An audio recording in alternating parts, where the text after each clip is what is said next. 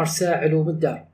قراءة لأخبار العفية وما يهم أبناء العفية من أحداث وفعاليات.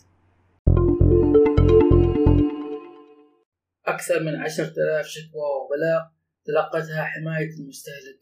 خلال جائحة كورونا.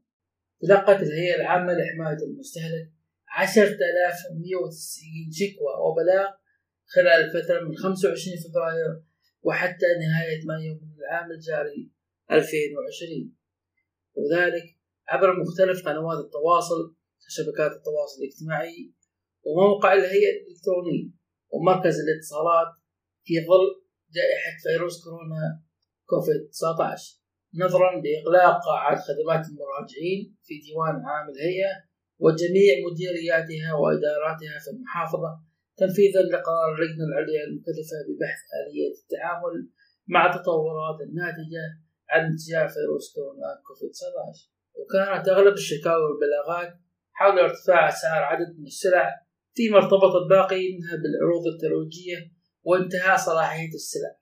نذكر الجميع بأنه بالإمكان الاتصال مباشرة بخط المستهلك على 879 009 أو 877 997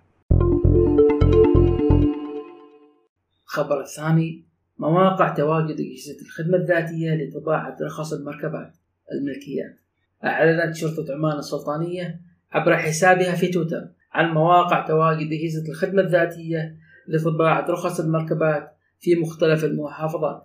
ونبهت مستخدمي هذه الأجهزة بالمحافظة على مسافات لا تقل عن مترين بين المستخدمين ليكونوا سالمين وسوف يكون الجهاز في ولاية صور في صالة عمان تل وفي اللولو هايبر ماركت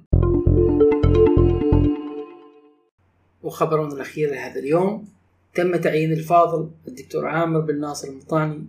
رئيسا تنفيذيا للمؤسسة التنموية التابعة للشركة العمانية للغاز الطبيعي المسال وذلك خلفا للشيخ خالد بن عبد الله المسن حيث سيقود المرحلة القادمة من رحلة نجاح المؤسسة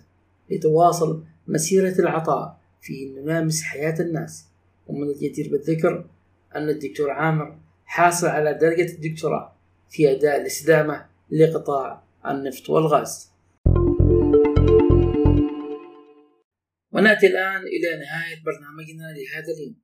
ولا تنسوا متابعتنا على منصات التواصل الاجتماعي